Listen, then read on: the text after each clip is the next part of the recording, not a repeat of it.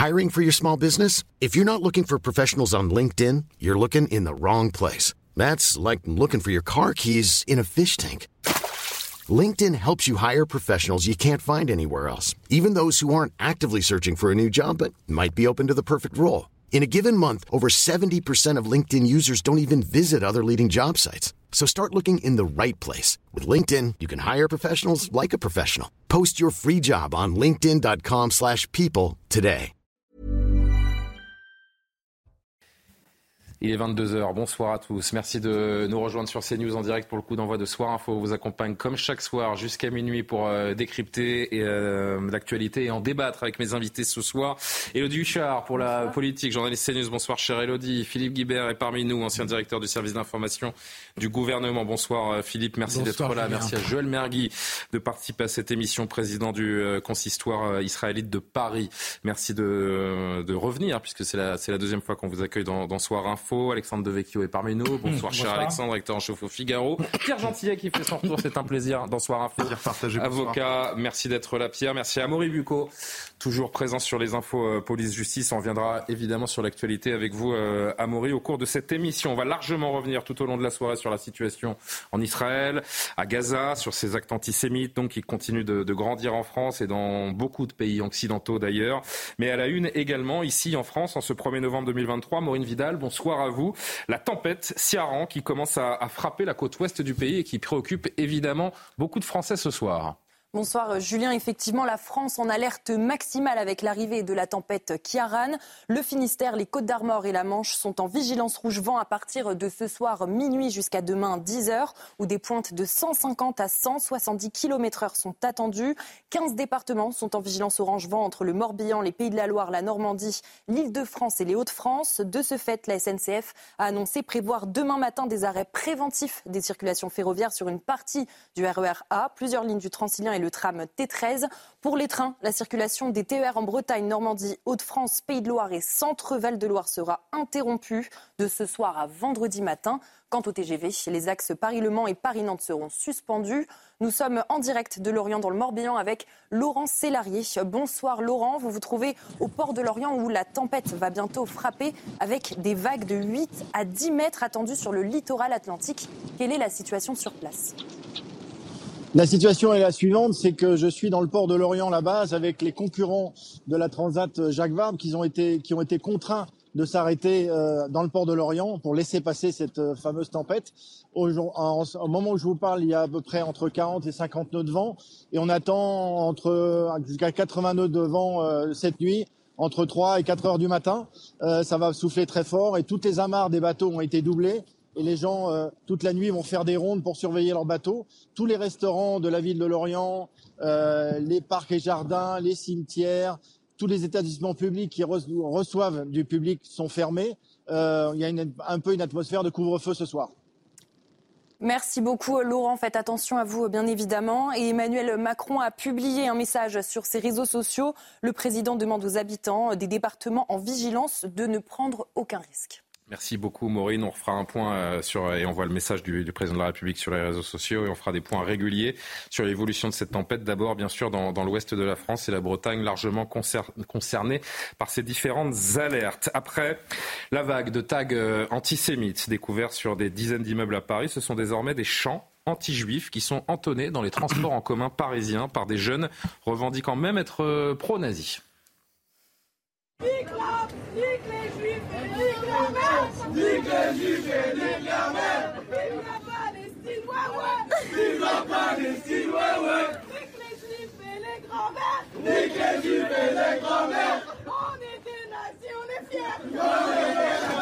Une enquête, bien sûr, pour apologie du terrorisme a été ouverte par le parquet de Paris. Beaucoup de réactions, des commentaires ici qui viendront euh, tout à l'heure en, en, plateau. On va revenir très largement. On marque une pause. Soir Info revient. À tout de suite.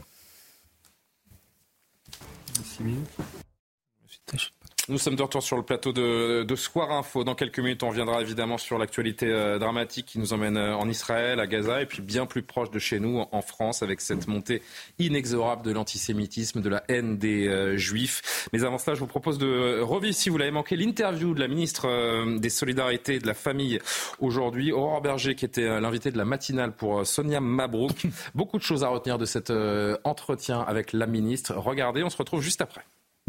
Bonjour à vous, Aurore Berger. Bonjour. Et bienvenue. Vous êtes la ministre des Solidarités et des Familles. Vous êtes connue aussi pour vos prises de position claires et tranchées. L'antisémitisme, Aurore Berger, se propage face à la multiplication de ces actes. Gérald Darmanin a réaffirmé sa fermeté. La première ministre dit, je cite, que s'en prendre à quelqu'un parce qu'il est juif, c'est s'en prendre à l'âme de la République. Mais dites-nous si c'est l'affaire de tous. Euh, où sont les, manifestations dans, les rues? Est-ce que vous pensez vraiment que chacun se sent concerné aujourd'hui? Le pire des risques, c'est en effet l'indifférence.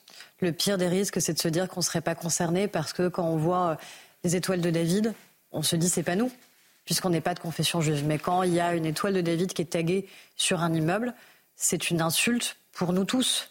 Et c'est un danger et un poison pour nous tous. Moi, je me souviens, j'étais très frappée quand il y a eu euh, aux c'est euh, une école où un terroriste est entré et a tiré à bout portant sur des enfants.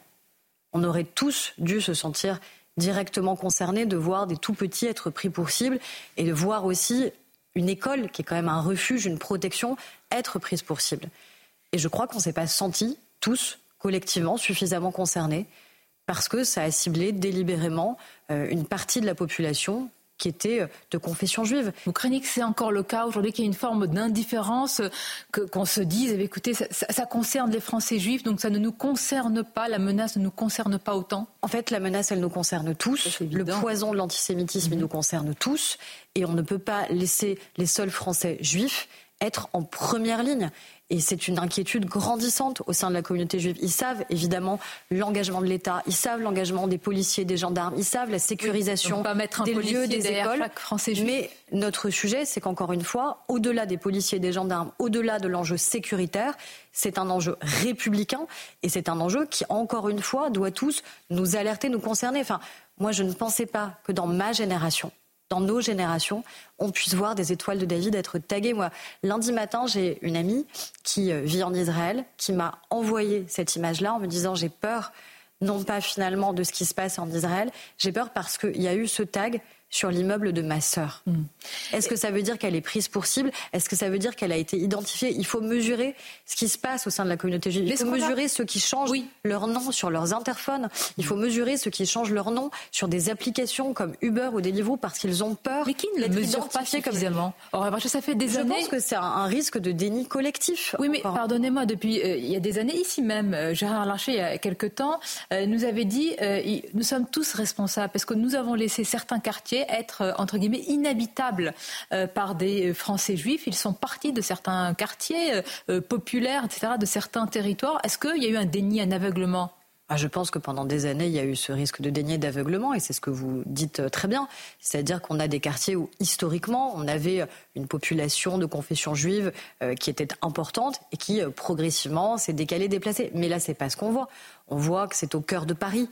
Euh, c'est-à-dire pas du tout des, quartiers, j'allais dire, ah, les banlieues.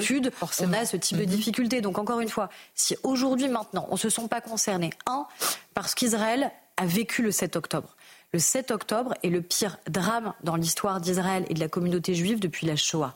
C'est la volonté délibérée de tuer des juifs parce qu'ils sont juifs et d'exterminer 1400 d'entre eux, y compris des bébés, des tout petits, des femmes, des enfants, des vieillards. C'est la volonté d'avoir pris des otages avec le risque, là encore, de l'oubli de celles et ceux qui aujourd'hui sont gardés. C'est 30 de nos compatriotes 30 de nos compatriotes. La pire tuerie depuis l'attentat de Nice. Donc si on ne se sent pas concerné par le 7 octobre, si on ne se sent pas concerné par ces étoiles de David qui sont inscrites sur les immeubles, ça veut dire qu'on n'est pas à la hauteur de ce que veut dire être français et de ce pacte républicain qui est le nôtre. Mais l'intensification, Aurore Berger, de la riposte euh, euh, d'Israël, les images aussi de Gaza bombardées vont venir euh, grossir, nourrir la menace sur notre sol et fournir aussi du carburant, probablement à des slogans souvent de haine. Comment faire face aujourd'hui à des manifestations qui vont se multiplier et qu'il est impossible d'interdire, euh, même quand elles sont interdites, elles se tiennent. Comment on fait? Dans le précédent mandat, on s'était beaucoup battu pour modifier la définition de ce qu'est euh, l'antisémitisme. Mm. On avait dit clairement que l'antisionisme, c'est-à-dire le fait de nier euh, l'existence même de l'État d'Israël, le droit d'Israël à exister, était une forme renouvelée d'antisémitisme. Ça a été difficile, c'était Sylvain Maillard qui avait beaucoup porté ce combat, qui est aujourd'hui président d'ailleurs du groupe Renaissance, et ça a été modifié à l'Assemblée nationale. Qui aujourd'hui pourrait nier le fait que de manière évidente, l'antisionisme est une forme renouvelée d'antisémitisme. Derrière les slogans, derrière les drapeaux, on voit bien évidemment la haine. Moi, ce qui derrière chaque drapeau, c'est-à-dire derrière un drapeau palestinien, vous voyez forcément une haine. Euh, je pense qu'il y a des gens qui sincèrement, je pense qu'il y a des gens qui sincèrement s'alarment de la situation humanitaire, veulent qu'évidemment il y ait des corridors humanitaires, veulent qu'évidemment que l'aide humanitaire arrive à Gaza, et c'est pour ça que la France est mobilisée, que l'Union européenne est mobilisée, et c'est évidemment légitime auprès des populations civiles, mais je vois aussi immédiatement que des slogans fleurissent dans un certain nombre de ces manifestations, et ce ne sont pas des slogans pour la paix, ce ne sont pas des slogans sur la légitimité demain ah, d'un État palestinien. Quand on interdit, elles se tiennent. Alors, certaines c'est un échec certaines manifestations, et le ministre de l'Intérieur a été très clair sur le sujet, le gouvernement a été très clair. Euh, elles se tiennent, je vous voyez bien, puisque vous parlez de ce slogan de haine. J'entends bien, mais nous, on est très clair, et on a été d'ailleurs le seul pays au sein de l'Union européenne à interdire à interdire un certain nombre de ces manifestations. Quel résultat selon vous? Bah, Déjà, je pense que ça envoie quand même un signal clair, c'est-à-dire qu'on ne laisse pas passer et qu'on ne considère pas que c'est acquis que des manifestations puissent exister alors qu'elles auraient non pas un caractère d'apaisement, d'appel encore une fois à la paix ou même de légitimité, de dire on souhaite qu'une solution à deux États puisse exister. On voit derrière ces slogans qu'en vérité, ce n'est pas une solution souvent à deux États.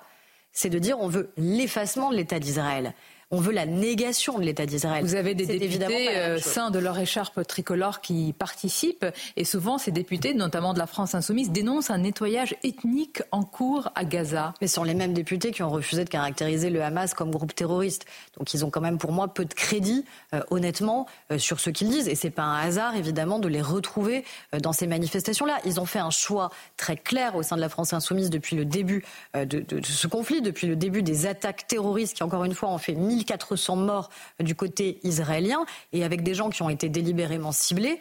Euh, et je crois que voilà, on, voit bien euh, ce qu'ils essayent de, flatter comme bas instinct dans notre pays. Et c'est ça qui est dangereux parce que quand vous avez des hommes et des femmes politiques bah, évidemment. parce qu'hier, à cette même place, le député Renaissance, Carl Olive, nous a dit Jean-Luc Mélenchon est dangereux pour la société et donc il faut le ficher S.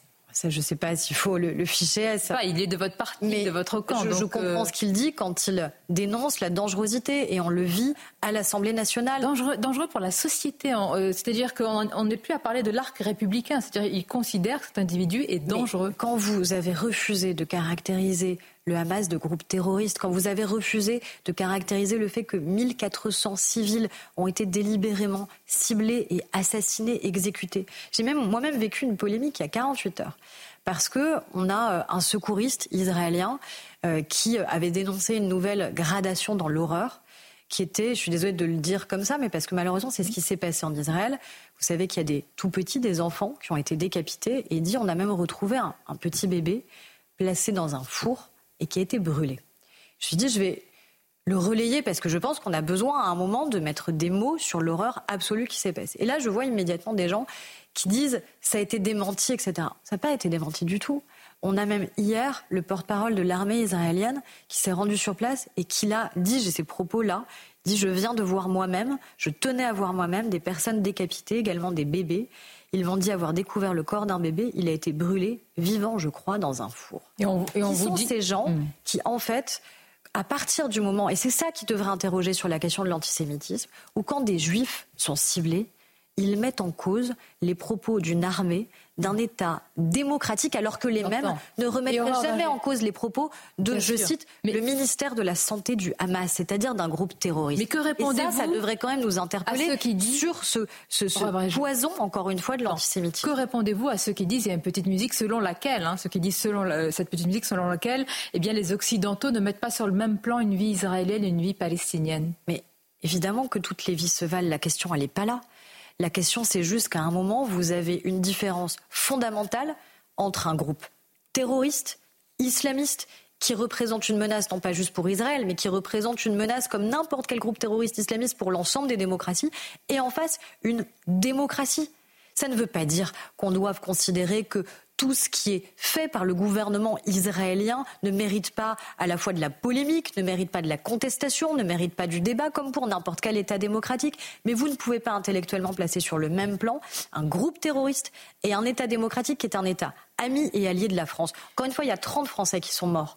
Si ça s'était passé dans un autre État au monde, en vérité, personne n'aurait remis en cause les faits. Parce que ça se passe en Israël, si Jean-Luc Mélenchon en cause les faits. est considéré, euh, vous l'avez dit vous-même, hein, euh, comme un danger, euh, et comme l'a dit hier Carl Olive, c'est de moins en moins le cas pour Marine Le Pen, à en croire en tous les cas les, sondages. Marine Le Pen, elle a déclaré ici même à votre place qu'elle était le rempart aujourd'hui, justement, le, bouclier de protection des Français juifs. C'est le cas?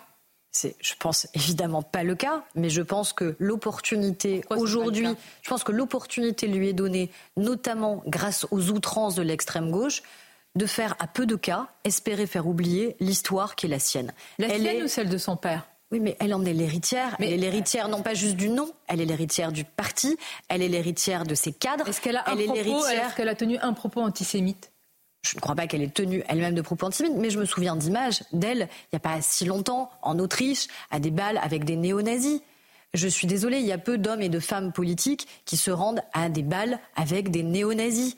Donc, à un moment, est-ce que ça veut dire qu'elle a polissé son discours oui. Est-ce que ça veut dire pour autant qu'il n'y a pas le risque du poison derrière de ce qu'a été, encore une fois, le Front National et de ce que sont restés beaucoup de cadres du Rassemblement National qui n'ont jamais vraiment nié cette histoire-là, qui ont appartenu au Front National. avec les 30% dans les intentions de vote de sondage, c'est-à-dire que la plus, enfin, quand même une proportion importante de Français euh, seraient capables de voter pour quelqu'un apparemment qui est encore attaché à une histoire antisémite.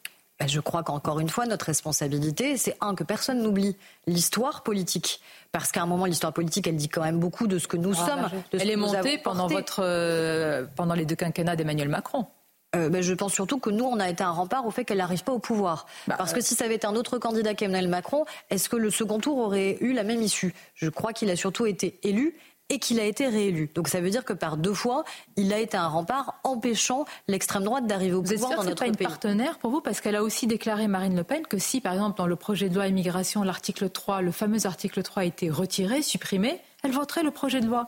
Bah, écoutez, un on, a, on, a, un projet de loi. de circonstance Non, il n'y a pas d'allié de circonstance parce qu'on n'a jamais été recherché, évidemment, euh, les voix du Rassemblement Vous n'allez pas les refuser. Vous avez besoin d'une majorité. Oui, enfin, ceux qui votent le plus souvent avec l'extrême droite, motion de censure après motion de censure, c'est donc pas la majorité c'est de manière très claire l'extrême gauche, qui là n'a aucun problème et aucun examen de conscience sur le fait qu'encore une fois, il s'allie, euh, il s'associe. Donc Jean-Luc Mélenchon marche au pied de Marine Le Pen? Mais je pense que l'objectif de Jean-Luc Mélenchon est de se retrouver en 2027 en tête à tête face à Marine Le Pen. D'ailleurs, s'il y avait ce tête-à-tête, vous, pour qui voteriez-vous? Mais je fais en sorte surtout que ce tête-à-tête n'existe pas. D'accord. Mais vous m'avez je suis membre du gouvernement. la question. non, parce que moi, je suis membre du gouvernement. et ma responsabilité, c'est surtout qu'on réussisse. Le meilleur rempart face à l'extrême droite, c'est la réussite de la politique que l'on mène sur la question du travail, sur la lutte contre les inégalités, sur la question de la protection des familles, sur les enjeux environnementaux. votre non-réponse en dit long s'il y avait ce duel. Et parce que le simple fait de vous répondre veut dire que j'accrédite l'idée que ce duel puisse exister. Ce duel ne doit pas pouvoir exister. C'est pas parce que Jean-Luc Mélenchon ou Marine Le Pen le souhaitent que c'est souhaitable pour le pays. C'est évidemment l'inverse. Dans l'actualité, Aurore Berger, l'annonce d'Emmanuel Macron de graver dans notre Constitution la liberté des femmes à, disposer de leur corps, à recourir à, l'IVG. Alors cette annonce a été saluée par notamment l'insoumise Mathilde Panot, qui a aussi salué sa propre victoire, la victoire des, des insoumis qui ont porté ce sujet au Parlement. C'est le cas? Il faut partager cette victoire euh, avec eux? On peut refaire juste un petit peu l'histoire. L'histoire, c'est que moi, j'ai été élue présidente du groupe Renaissance et que la première décision de mon groupe, avec la majorité présidentielle, a été de porter une proposition de loi constitutionnelle pour faire en sorte qu'encore une fois, l'IVG soit définitivement protégée dans notre pays, qui a un caractère irréversible en l'inscrivant dans la Constitution, considérant que parce qu'aujourd'hui, il y a une majorité pour le voter, il faut évidemment pas attendre que ce soit plus le cas pour pouvoir le faire. Et c'est notamment malheureusement ce qui s'est passé aux États-Unis. Décision de la Cour suprême américaine, aujourd'hui des femmes mm. risquent la prison pour avoir eu accès et recours à l'IVG. Donc c'est une formidable nouvelle surtout de protection des femmes et de liberté. Vous en avez la, paternité, si je puis dire. en tout cas, elle est collective au sein de la majorité. Tant mieux, encore une fois, si d'autres personnes nous rejoignent. Ça a été le cas au Sénat. Je pense à Laurence Rossignol, je pense à Mélanie Vogel. Et je pense qu'il faut qu'on continue ce combat ensemble, évidemment. Une dernière question sur l'un de vos sujets d'importance dans votre portefeuille, sujet ô combien important pour le pays et évidemment son futur, c'est la natalité. Quand on voit les chiffres, d'ailleurs depuis des années, Aurore euh, Berger, c'est édifiant. Quelles sont vos propositions dans ce domaine? Est-ce qu'il peut y avoir un, sursaut, un électrochoc? Moi, ce qui me concerne le plus, c'est de voir qu'on a aujourd'hui un écart grandissant entre le désir d'enfant, qui est quand on l'a, je pense sans doute, quelque chose qui est la plus, intime, le plus puissant qu'on ait, qui est environ à 2,4 enfants par couple, et la réalisation, le nombre d'enfants qu'on a effectivement, qui est plutôt à 1,7, 1,8. Donc ça veut dire qu'il y a un écart grandissant, ce qu'on voudrait au plus profond de soi, et ce qui est possible. Et c'est ça qu'on doit corriger. C'est comment on a une politique familiale qui accompagne, qui soutient toutes les familles, de manière à faire en sorte que quand on souhaite avoir des enfants, on puisse le faire en France. Le premier frein que nous disent les familles, c'est la question de la garde d'enfants. C'est l'angoisse de se dire, mais si demain j'ai un enfant, comment je fais concrètement pour organiser ma vie? Et donc c'est ça qu'on fait. On crée un service public de la petite enfance, notamment sur ce sujet, pour garantir de lever les freins. Il y a des freins aussi, des tabous qui existe, la question de l'infertilité, qui malheureusement croît dans notre pays, avec beaucoup de gens qui sont totalement déstabilisés, désarçonnés, qui ne savent pas vraiment à qui en parler, comment être accompagné. Et c'est là-dessus aussi qu'on travaille avec le ministre de la Santé. Merci Aurore Berger, c'était votre grande interview ce matin. Belle journée à vous et à bientôt. Et nous sommes de retour en direct pour euh, la suite de Soir Info. et du Char, Amoré Bucco, Joël Mergui, Pierre Gentillet, Philippe Guiver, Alexandre Devecchio m'accompagnent ce soir. On commence avec la situation à Gaza après l'attaque du 7 octobre. C'est une, une première depuis cette attaque terroriste qui a marqué et qui marquera durablement les, les esprits, bien sûr. 76 blessés, 335 étrangers binationaux et parmi eux 5 Français ont été évacués aujourd'hui de Gaza vers l'Égypte en vertu d'un accord qui a été passé entre Israël et le Hamas sous euh, supervision américaine. Harold Iman, l'un de nos envoyés spéciaux euh, sur place en Israël, bonsoir. Merci d'être avec nous en, direct. Comment est-ce qu'on interprète cette, euh, cette séquence? On peut y voir un, un prémisse à de, plus amples négociations entre Israël et le Hamas? Oui, c'est un, pas vers les négociations qui auraient pu éventuellement mener à, à la libération des otages euh, israéliens entre les mains du Hamas. Mais euh, ce dossier-là, c'est à peu près euh, paralysé complètement. Et ce sont les étrangers qui sont dans Gaza et les blessés graves qui ont pu être évacués grâce aux contacts noués entre le Qatar, l'Égypte et le Hamas. Alors, la France remercie surtout l'Égypte. Les États-Unis remercient surtout le Qatar. C'est ça serait presque drôle si la situation n'était pas euh, gravissime.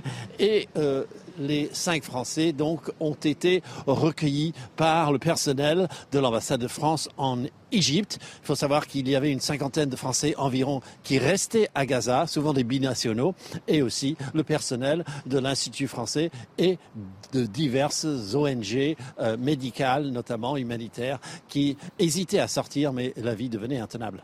Harold, un mot sur euh, l'armée israélienne, Sahal, qui a annoncé dans un nouveau bilan aujourd'hui avoir perdu 15 soldats depuis 24 euh, heures dans son opération terrestre pour détruire le mouvement terroriste euh, Hamas à Gaza. Où en est l'offensive israélienne ce soir?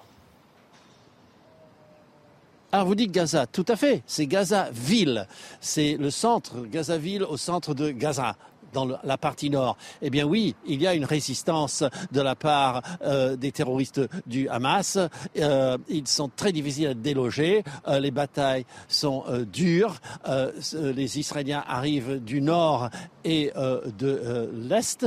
Et il faut signaler qu'ils vont un peu plus vite que prévu vers le centre de Gaza-Ville.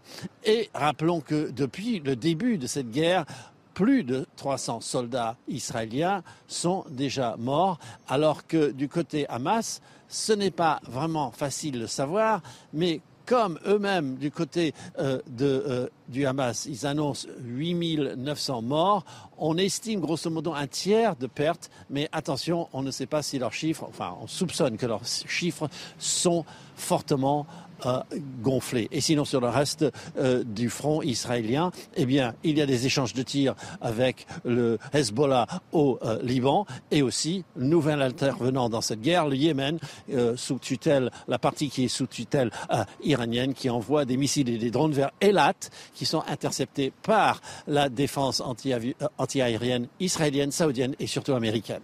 Merci beaucoup Harold Diman, merci à Sacha Robin qui vous accompagne, merci donc à, tous nos envoyés spéciaux en Israël, particulièrement ce soir donc à, Tel Aviv. L'armée israélienne qui a annoncé aujourd'hui avoir frappé plus de 11 000 cibles dans Gaza depuis le début de la guerre.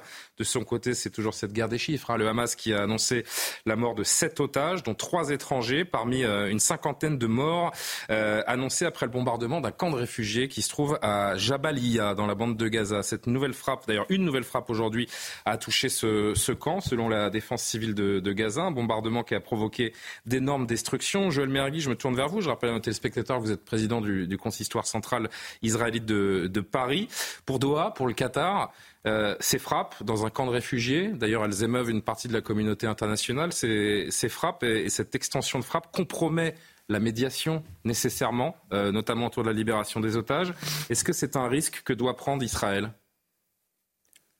Le risque d'empirer la situation humanitaire sur place, vous l'aurez compris. Israël, Israël se bat pour sa survie. Israël se bat pour, euh, pour l'ensemble de l'humanité.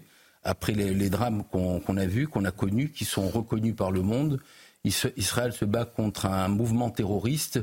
Et, donc, et Israël fait très attention.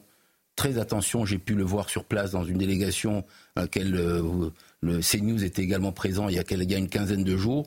J'ai pu voir sur place les commandements de l'armée israélienne, toutes les précautions qui sont prises pour prévenir les civils et pour euh, éviter Sauf que les dommages collatéraux sont sous nos yeux. Est-ce qu'on doit, non, ma question est simple, est-ce qu'on doit s'émouvoir les, dommages, bien sûr. Est-ce qu'on doit s'émouvoir de cette situation sur place qui est, catastrophique également, il faut le dire la, mort de civils émeut n'importe quel citoyen normal du monde, quelle que soit la nationalité de ce civil.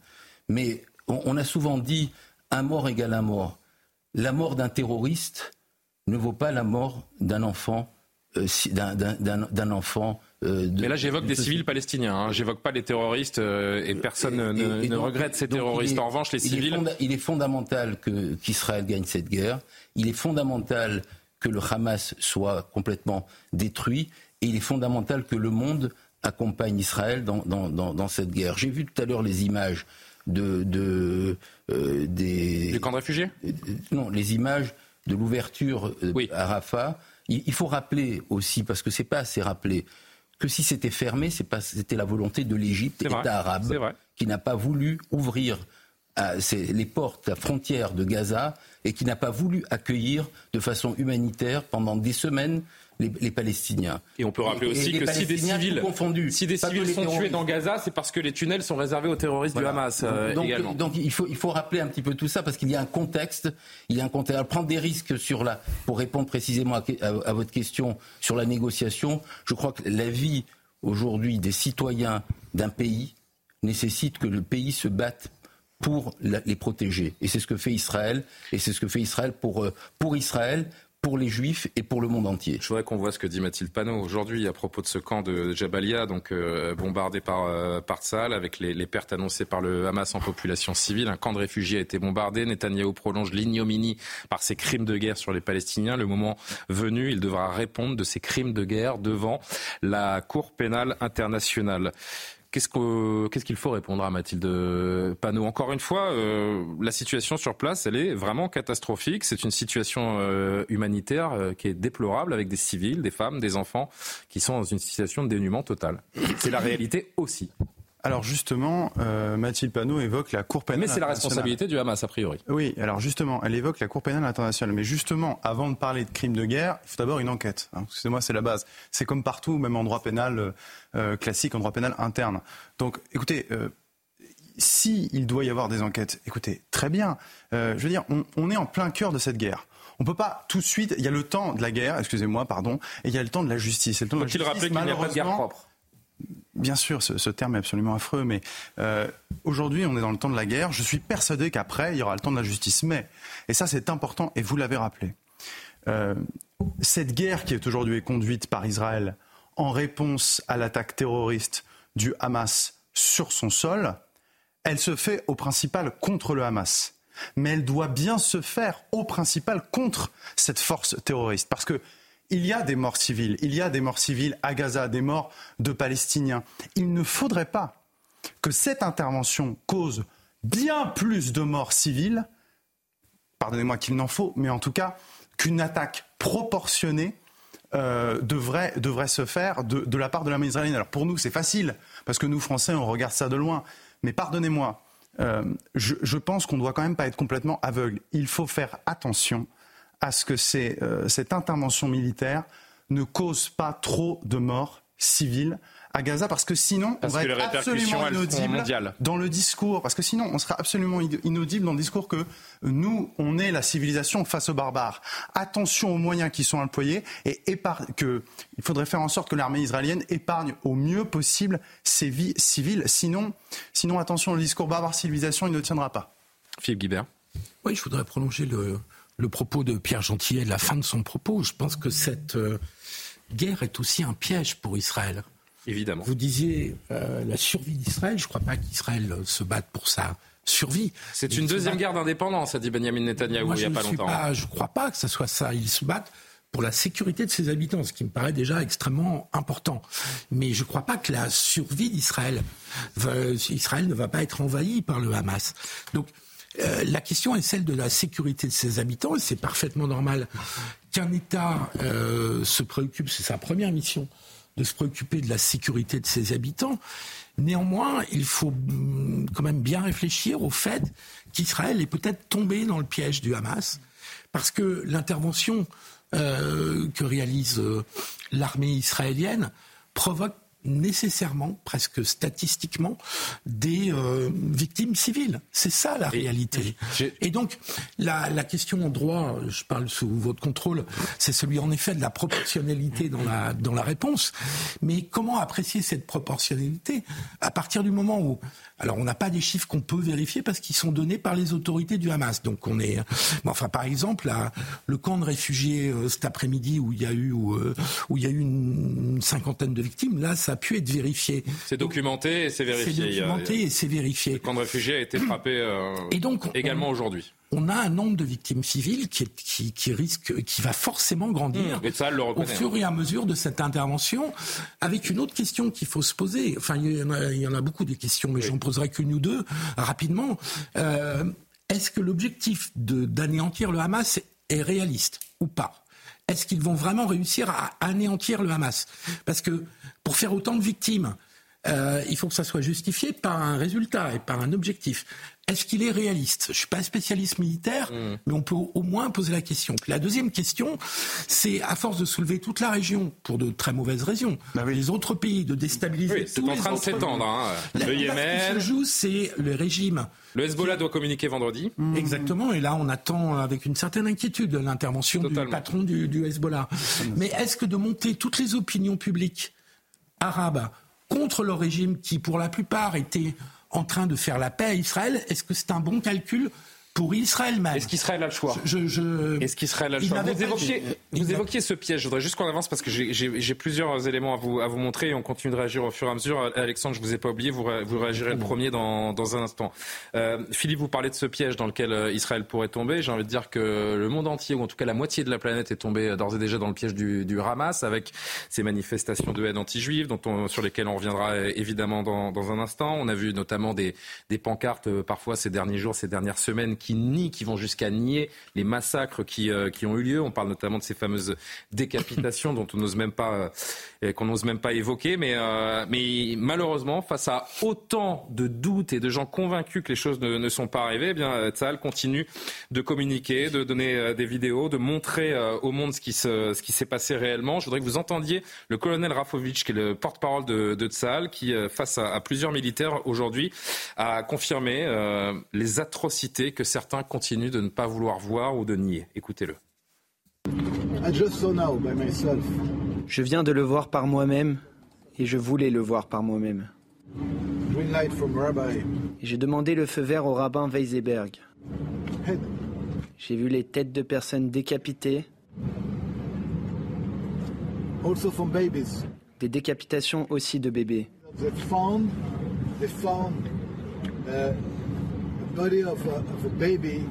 Ils m'ont dit qu'ils avaient trouvé le corps d'un bébé. Il a été brûlé vif, je crois, dans un four. Il a été retrouvé hier, et ce n'est pas parce que nous voulons proposer des images précises ou inventées, c'est la réalité. Alexandre, on a du mal à croire à cette barbarie tant ça paraît réel. On se demande, on se demande, je me demande aussi s'il ne faudrait pas aller jusqu'à montrer toutes ces images. Moi, j'y suis. Euh, au grand public. J'y suis effectivement euh, favorable. De la même manière que d'ailleurs, euh, les preuves matérielles sur les chambres à gaz ont été très importantes parce que ça a évité, en partie, il y a toujours des révisionnistes, mais ça évite le révisionnisme. Et je pense que pour créer un, un choc moral, euh, il serait nécessaire effectivement de, de, de, passer ces images. Ensuite, euh, moi, je suis à la fois d'accord avec ce qui a été dit tout à l'heure et à la fois en partie en désaccord parce que je crois, contrairement à Philippe Guibert, que malheureusement, euh, ce conflit est existentiel pour Israël.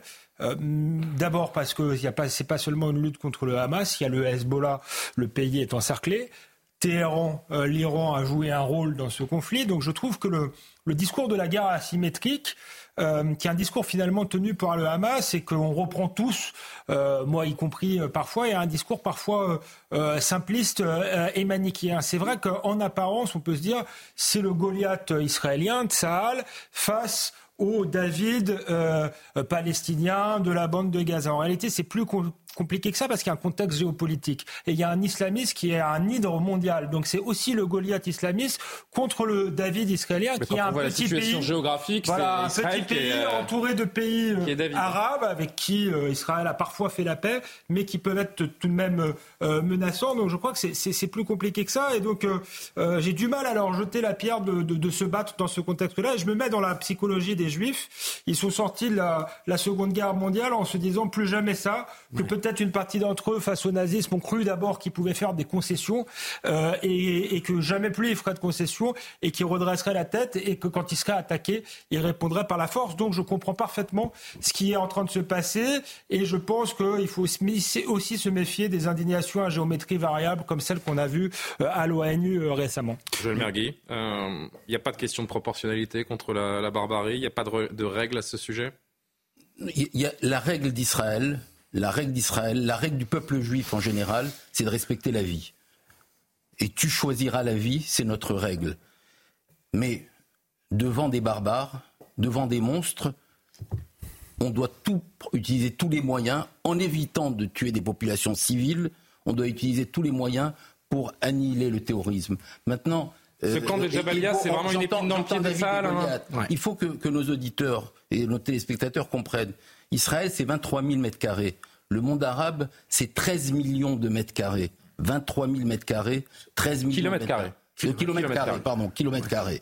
Hein. C'est un État, un petit État juif 53 États musulmans dans le monde, 23 euh, euh, États arabes. Il, faut, il faut repenser quelles sont la On parle de proportions. Il faut repenser 23 États arabes qui n'accueillent pas un million, qui n'accueillent pas un million de civils pour les protéger d'une guerre. En Israël, à l'heure où je vous parle, il y a des roquettes qui sont envoyées tous les jours. Tous les jours. Des dizaines et tous les jours. Nos enfants qui sont en Israël, quand il y a une roquette, ils ont 15 secondes, 20 secondes en fonction de les habits pour aller dans des abris. Parce qu'Israël a conçu des abris dans tous ses immeubles. Il n'y a pas un abri à Gaza. Il n'y a pas un abri à Gaza. Pourquoi il n'y a pas d'abri ni en Gaza, ni en Jordanie, ni en Égypte Parce qu'ils ont dépensé tout l'argent qui leur a été donné pour construire leur Parce qu'ils savent que l'éthique juive veut que jamais on cherchera à s'attaquer à des, à des civils. Et que si les abris qu'il y a, les abris qu'il y a à Gaza, ce sont des tunnels pour protéger des armes sous des hôpitaux et sous des écoles. Alors, effectivement, on n'est pas armes égales. On, ce n'est pas le même combat. Et qui est responsable des morts civiles? Est-ce que c'est Israël qui tire sur une cible militaire ou est-ce que c'est le Hamas qui se protège derrière des civils? Il faut se poser véritablement cette question. Vous avez certainement entendu, euh, par le biais d'une télévision russe, l'un des membres du bureau du Hamas qui était interviewé au sujet des tunnels euh, sur cette chaîne euh, russe. Il explique que les tunnels construits à Gaza sont désignés à protéger le Hamas des bombardements et non les civils. Je le cite, tout le monde sait que 75% des résidents de la bande de Gaza sont des réfugiés. C'est la, responsabilité de l'ONU et d'Israël de les protéger. Hamas, le Hamas se lave les mains des pertes palestiniennes et n'a que faire des pertes euh, palestiniennes. On évoquait il y a un instant ces, documents qui sont publiés par, euh, régulièrement pour montrer la réalité de ce qui s'est passé et de ce qui est en train de, de se passer. Il y a quelques heures, Tzal, donc l'armée israélienne, a publié, regardez euh, ce document qu'on vous a mis en, intégralité tel qu'il est publié sur le compte de Tzal, ce terroriste arrêté le 7 octobre alors qu'il était qu'il participait activement à ce massacre, euh, eh bien, est interrogé par les services de l'armée israélienne. Regardez, ça dure euh, deux minutes. Nous sommes entrés dans une maison qui se trouvait près de nous. Nous sommes entrés par la fenêtre. Nous avons inspecté la maison et entendu des bruits et des jeunes enfants dans la pièce sécurisée. Nous avons tiré sur la chambre forte. Avec quoi avez-vous tiré sur la chambre forte? Au début, nous n'avons pas tiré. Nous sommes passés à côté et nous n'avons rien entendu. Nous avons mangé des dattes et bu de l'eau. Ensuite, nous avons entendu des bruits de jeunes enfants. Quels sons avez-vous entendu Des pleurs de jeunes enfants. Pouvez-vous me montrer quel bruit pour que je puisse comprendre? Des cris de jeunes enfants. Un jeune enfant, quelque chose comme ça. Comme quoi Imitez-le. Un enfant qui pleure. J'ai tiré et Ahmad Abou Kamil a tiré aussi. Nous avons tiré sur la porte. Jusqu'à quand? Jusqu'à ce que nous entendions plus de bruit. Vous avez continué à tirer jusqu'à ce que vous n'entendiez plus de bruit Oui, nous n'avons plus entendu de bruit, puis l'armée est arrivée. Il y a eu des échanges de tirs avec l'armée. Vous n'entendiez plus de bruit? Qu'est-ce que cela signifie? Qu'ils sont morts. Après, il y a eu des tirs dans tous les sens pendant environ 10 minutes et nous nous sommes rendus. Ils sont entrés par les fenêtres. Nous avons lancé des grenades sur l'armée et vers la porte. Nous avons lancé une grenade qui a explosé. Au bout de dix minutes, nous nous sommes rendus. Je voudrais vous poser une question. Le meurtre d'enfants est-il logique dans la religion musulmane? Non. Qu'a dit le prophète Mahomet à ce sujet? Les enfants ne sont pas concernés. Je vais vous poser une question. Vous êtes entré pour tuer sur les ordres du Hamas. Quelle est la différence entre vous et l'État islamique? D'après ce que l'interrogateur m'a montré, il n'y a pas de différence, de ce que je sais du moins. J'ai vu des vidéos pires que celles de l'État islamique, celles que l'interrogateur m'a montrées. Votre père et votre mère seraient-ils fiers de ces actions? Ils ne savent pas que je fais partie du Hamas. Si mon père me voyait, il me tirerait dessus et il me tuerait.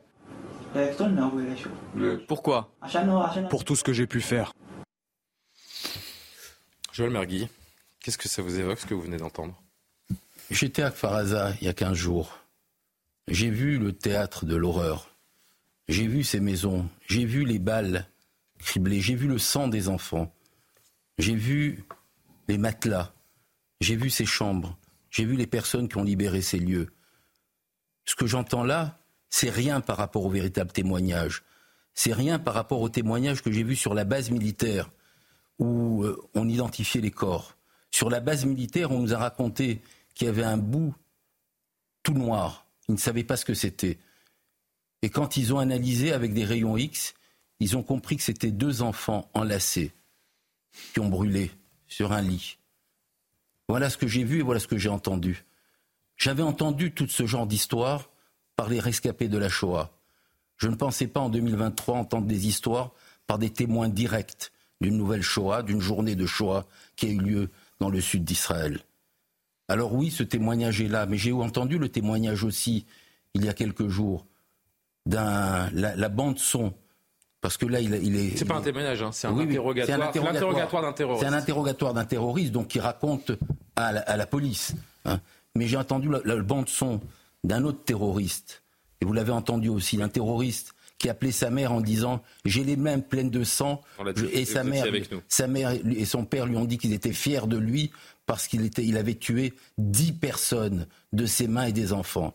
Alors voilà à quelle barbarie on a affaire et à quelle barbarie le peuple juif a affaire, mais à quelle barbarie l'humanité entière a affaire. Parce qu'aujourd'hui, il ne faut pas que le monde laisse Israël seul dans ce combat contre le Hamas, qui, si jamais, pardon de le dire, si jamais ils réussissaient leur dessein, pensons toujours le, pire, de réussir à rentrer en Israël, à occuper une partie d'Israël, à empêcher Israël de continuer à arriver. Vous croyez que ça s'arrêtera là?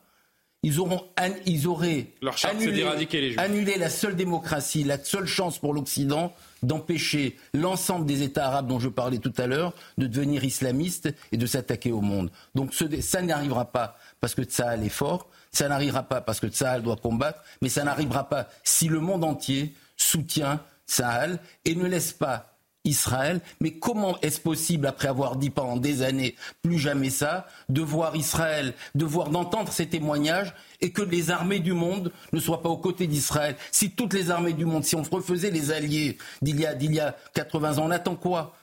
Qu'il y ait un million de morts pour, pour, pour que les alliés se réveillent? Il y, a, il y a déjà il y a déjà des milliers de morts, il y a déjà une situation catastrophique, et, il y a des Palestiniens, il y a des Palestiniens otages otages aujourd'hui du Hamas, qui sont en train de mourir par la faute du Hamas. Donc si le monde entier se réveille, on arrivera à sauver les Palestiniens et à, détruire le Hamas. Vous évoquez le scénario du pire. Il y a un autre scénario du pire, c'est que éradiquer le Hamas, ça n'existe pas. C'est pas possible parce qu'on n'éradique pas une idéologie. Vous pouvez mettre à terre. Euh, ces, terroristes, cette idéologie, cette pensée qui, envahit euh, une partie du monde musulman.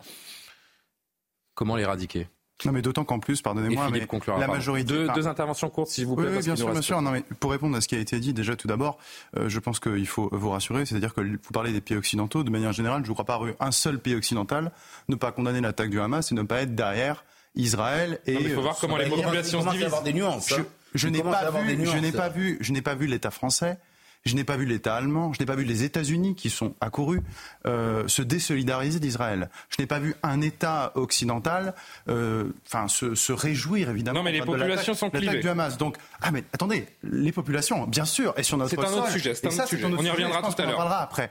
Mais je pense que du point de vue de la sécurité, euh, enfin, du point de vue de la sécurité d'Israël, le sujet, le sujet est pas posé. Là-dessus, tout le monde a condamné. Tout le monde a condamné l'attaque du Hamas. Ce sur quoi une partie de l'opinion attire l'attention, et ce sur quoi moi j'insiste, c'est qu'Israël a le droit de se protéger comme tout État a le droit de maintenir son intégrité, sa sûreté et de protéger ses citoyens qui ont été victimes de barbarie et d'atrocités. Mais ce n'est pas parce que l'on fait la guerre à des barbares que l'on doit nous-mêmes s'en prendre de manière aveugle à des populations civiles. Je ne vous dis pas que je ne vous dis pas qu'Israël s'en prend à des populations civiles. Je vous dis, je vous dis non, je vous dis attention, attention aux frappes qui sont coordonnées, attention aux civils. Ce n'est pas parce qu'il y a beaucoup de civils en Palestine qui soutiennent le Hamas. Évidemment, on n'est pas naïf. Mais le monde doit imposer au Hamas je suis désolé. de libérer les civils. Je voudrais que Philippe puisse dire le un petit mot. Je dois imposer au Hamas de libérer les civils. Bien sûr, bien sûr. Philippe, d'accord Philippe, un petit mot. Ou alors on, on, attend la pub parce que comme ça, je vous laisse une vraie liberté de, de parole. Je dois rentrer dans 10 secondes. Je suis désolé, on met la pression dans l'oreille.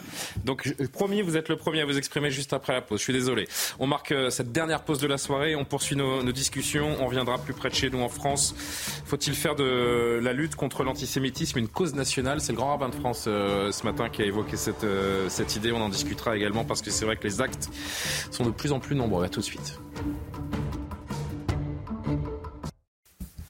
De retour sur le plateau de Soir à fois, 23h pile, on fait un point sur euh, l'actualité qui nous amène dans l'ouest de la France. Maureen Vidal, rebonsoir à vous. Avec cette tempête euh, Kiaran et beaucoup de départements de l'ouest du pays qui sont en vigilance rouge. La France, effectivement, en alerte maximale avec l'arrivée de la tempête Kiaran. Le Finistère, les Côtes d'Armor et la Manche sont en vigilance rouge vent à partir de ce soir minuit et jusqu'à demain 10h où des pointes de 150 à 170 km/h sont attendues. 15 départements sont en vigilance orange, vent entre le Morbihan, les Pays de la Loire, la Normandie, l'île de France et les Hauts-de-France. De ce fait, la SNCF a annoncé prévoir demain matin des arrêts préventifs des circulations ferroviaires sur une partie du, RER Plusieurs lignes du Transilien et le tram T13. Pour les trains, la circulation des TER en Bretagne, Normandie, Hauts-de-France, Pays de Loire et Centre-Val de Loire sera interrompue de ce soir à vendredi matin. Quant au TGV, les axes Paris-Le Mans et Paris-Nantes seront suspendus. Cinq ressortissants français figurent parmi les 400 personnes évacuées du territoire palestinien vers l'Égypte. Au total, 76 blessés palestiniens et 335 étrangers et binationaux ont été évacués de la bande de Gaza. Il s'agit de la première opération de ce type depuis le début de la guerre entre Israël et le Hamas. Le terminal de Rafah qui mène vers l'Égypte devrait de nouveau être ouvert demain pour permettre d'autres évacuations. L'armée israélienne a annoncé la mort de 15 soldats dans la bande de Gaza depuis hier. En ce 26e jour de guerre, les frappes de Tzal s'intensifient dans l'enclave palestinienne pour détruire le Hamas. Malgré la perte douloureuse de ces soldats, Benjamin Netanyahou a promis une victoire pour Israël. Deux personnes arrêtées après euh, des tags d'étoiles de David sur un établissement scolaire. Lors de leur interpellation, ils portaient des pochoirs et des aérosols de peinture. Après leur garde à vue, le couple en situation irrégulière a finalement été placé dans un centre de rétention administrative avant leur possible expulsion. Merci beaucoup Maureen. On refait un détour par euh, cette info euh, météo et cette vigilance rouge dans l'ouest de la France puisqu'on est en ligne avec notre euh, reporter sur place dans le Morbihan, Laurent Sélarié. Rebonsoir Laurent. Oula ça souffle, ça c'est une évidence. Le pic de la tempête est attendu d'ici quelques heures. On sourit, c'est vrai qu'on sourit parce que les images nous prêtent à, sourire, mais la vigilance est, rouge et beaucoup beaucoup de consignes sont données aux populations. Le pic de la tempête n'est pas encore arrivé. Non, le pic de la tempête est prévu pour 3 euh, heures du matin. On a déjà à peu près 50, euh, euh, à peu près 100 km heure devant au moment où je vous parle là, à Kernevel. Il y a à peu près une centaine d'interventions de, pompiers. Il y a un camping qui a été évacué juste à côté de la ville où je me trouve. il y a une cellule de crise à la mairie de, Lorient ce soir depuis 22 heures. Et le vent commence à souffler et il y a de moins en moins de personnes qui circulent dans Lorient. Il y a vraiment une atmosphère de couvre-feu. Voilà, image incroyable. Je sais pas si vous pouvez faire un petit un petit panorama, mais bon, c'est bon pour les cheveux, il paraît un peu de vent, hein, donc euh, au moins ça, ça vous mettra un peu de un peu de vigueur capillaire, euh, cher ami. Euh, il n'y a pas un chat dans les rues. Hein. Les gens sont appelés à rester chez eux et avoir la plus grande vigilance. Les transports sont arrêtés, la circulation des voitures également est, est déconseillée. On est d'accord. Hein oui, on est d'accord. Il n'y a pas un restaurant, il n'y a pas un restaurant ouvert, il n'y a pas un restaurant ouvert, il n'y a pas un train qui circule, pas de transport en commun. tous les lieux sont fermés et il y a vraiment une atmosphère de couvre-feu, il y a personne et euh, on m'a conseillé de vite euh, me rentrer parce que ça allait monter jusqu'à 3 heures du matin, à peu près à 150, 160 km heure. Bon ben rentrez-vous, euh, mettez un peu de colle euh, sur les chaussures et puis on vous, on essaie de vous revoir d'ici 23h30 euh, pour voir où ça en est. Mais faites d'abord attention à vous et on verra si le, si le duplex d'ici une demi-heure est, est, de nouveau possible. Merci beaucoup Laurent Sélarié pour ce point de situation alors que la tempête Kiaran va frapper notamment l'ouest de la France tout au long de la nuit. Restez bien vigilants et restez chez vous, surtout si vous habitez euh, notamment la Bretagne. Retour à une autre actualité évidemment prédominante. Après euh, la vague antisémite, je rappelle nos invités quand même peut-être, avec Amoré Bucco et les Huichard qui sont en plateau, Joël Mergui, Pierre Gentillet, Philippe Guibert et Alexandre Devecchio. Je le disais, après la vague de tags antisémites découverts sur des, dizaines d'immeubles à, Paris, ce sont désormais des chants, des chants antisémites qui sont entonnés dans les transports en commun parisiens. Cette scène tournée euh, ces dernières heures avec des jeunes qui revendiquent notamment être des nazis. Une enquête pour apologie du terrorisme a été ouverte par le parquet de la capitale.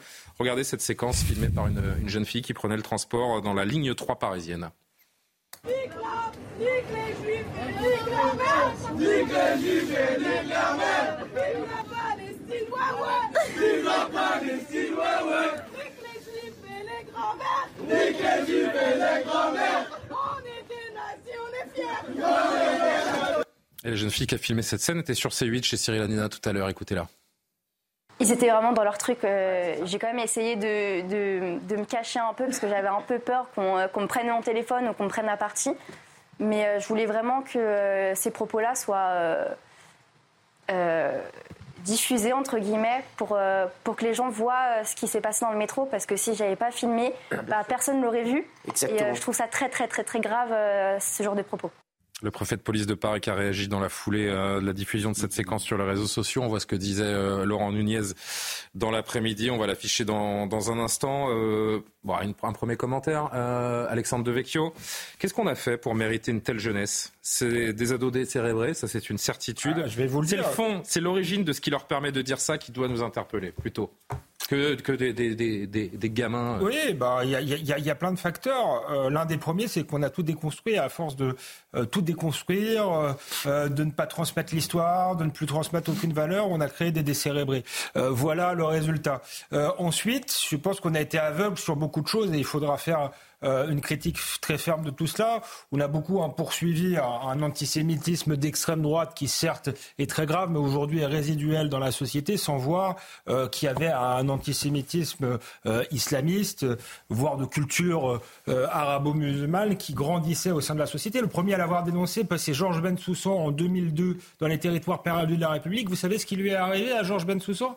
Parce qu'il le dénonçait dans une émission, il a été traîné devant les tribunaux pour euh, et islamophobie, et d'ailleurs avec la LICRA en partie, qui depuis est revenue euh, là-dessus, mais tout de même. Donc il y a eu un antifascisme fou qui a poursuivi pas les bons fascistes, mais les lanceurs d'alerte. Donc ça, il faudra le dire aussi, et une complaisance terrible à l'égard de l'extrême gauche, euh, qui était complaisante avec cette idéologie-là, qui continue de l'être. Donc il y a tous ces facteurs-là qui se, qui se conjuguent, et, il va falloir que politiquement, on ait le courage de le dire, parce que là, on, on dénonce une montée de l'antisémitisme, on a l'impression que ça vient de nulle part ou que c'est le retour des années 30. Non, c'est pas le retour des années 30, c'est quelque chose qui est le produit effectivement d'une idéologie nouvelle sur notre territoire qui a été beaucoup importée par l'immigration, plus ce que je disais au début, effectivement, d'une logique de déconstruction, d'abêtissement général qui est quand même inquiétante. Laurent Nunez, je le disais, regardez ce que disait le préfet de Paris euh, tout à l'heure, le préfet de police de, Paris. Propos choquants, inadmissibles, indignes. Le préfet euh, les a signalés par article 40 au parquet. Nous ne laisserons rien passer. Tous les moyens d'investigation sont mis en œuvre pour retourner rapidement les auteurs, retrouver rapidement les auteurs. Un mot de Clément Beaune également, le ministre des Transports. Nous ne laisserons rien passer. C'est l'élément de logage du jour. Euh, la RATP et la préfecture de police ont saisi la justice, dit-il, sur, sur les propos donc de, de Laurent Nunez. Dernier, alors Pécresse, la, Valérie Pécresse, la présidente de région, scandalisée par les chants antisémites entendus dans le métro, dont les auteurs doivent être sanctionnés en lien avec la RATP, euh, tient toutes les bandes de vidéoprotection à la disposition des, enquêteurs. Ce sont des enfants. Euh, qu'est-ce qu'on fait avec ces jeunes Philippe? Mais si vous voulez, il y a quelque chose qui me. C'est la génération des émeutiers de cet été, hein. c'est les mêmes. Ouais, ouais, sans doute. Euh, chose qui me frappe beaucoup, c'est que dans ma génération, on ne nous enseignait pas la choix. Je veux dire, j'étais au collège et au lycée euh, jusqu'en 1982. Dans les années 70, on ne vous parlait pas.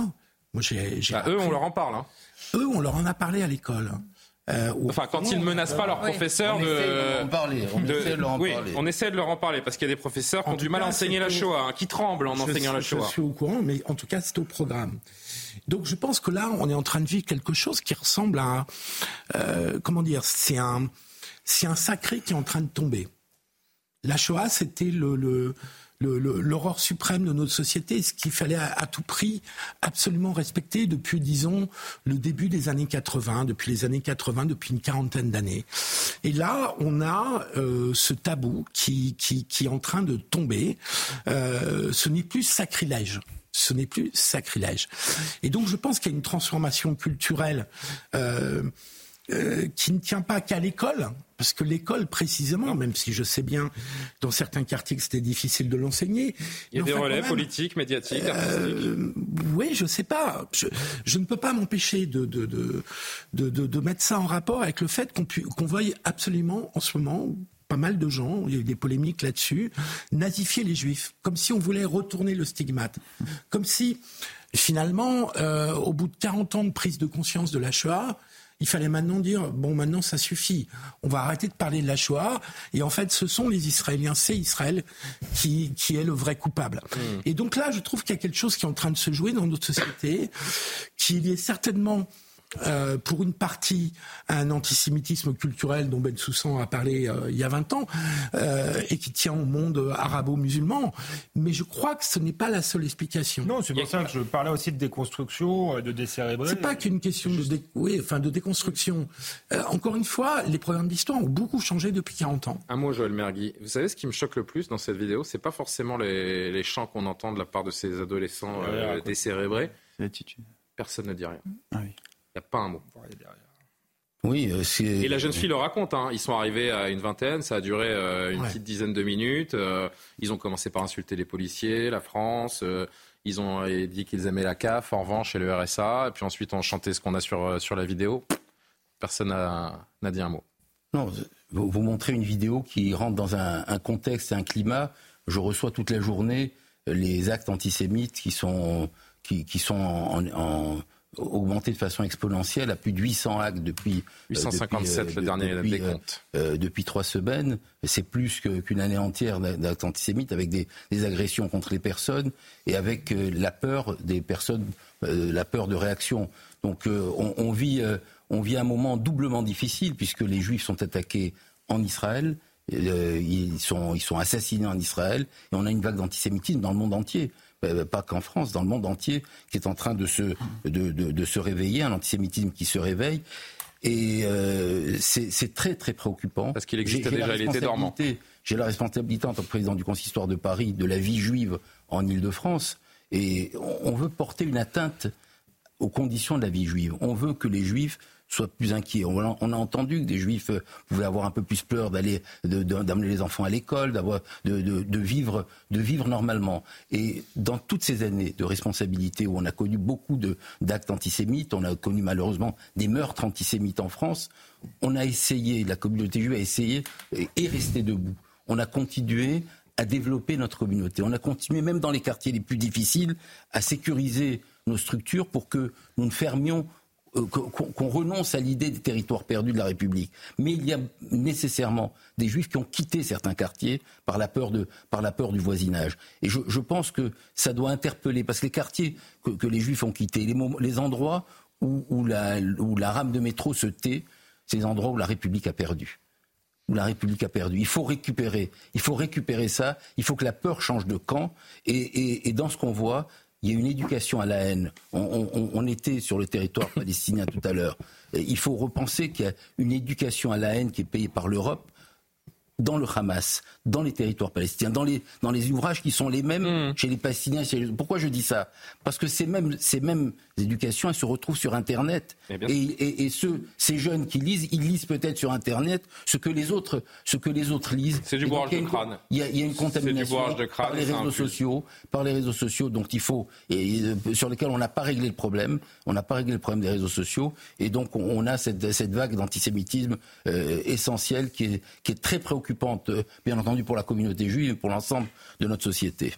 justement, non mais en fait, moi je trouve que cette femme, elle est finalement courageuse déjà d'avoir filmé, tant mieux qu'elle l'ait fait, et puis qu'elle en parle. Mais ce qui est assez frappant, c'est qu'elle dit qu'elle est choquée par ce qu'elle entend, mais la réalité, c'est que sur cette vidéo, elle est en train de ricaner avec les autres. Est-ce qu'elle ricane nerveusement Est-ce qu'il est faut jeter la pierre à cette jeune fille qui, est, allée à visage découvert sur un plateau de télé à grande écoute pour dénoncer ça ce que je vous dis, Julien, j'ai commencé en hmm. disant que tant mieux qu'elle soit venue en parler et en disant qu'elle. Je pense qu'elle ricane parce qu'elle ne sait pas comment réagir et qu'elle est un peu perdue et que, c'est une adolescente aussi. Moi, ce ricanement, il me fait penser au ricanement pendant les émeutes où les gens qui filmaient, parfois qui ne participaient pas aux, émeutes, hmm. mais aussi au pillage, ça les faisait rire parce que je pense qu'il y a une partie de la jeunesse française qui n'a aucun respect qui influence tout le reste. Là, en l'occurrence, euh, ces gens, ces jeunes, ils ont aussi créé des, des chants anti-français, donc ils doivent se revendiquer d'une autre culture.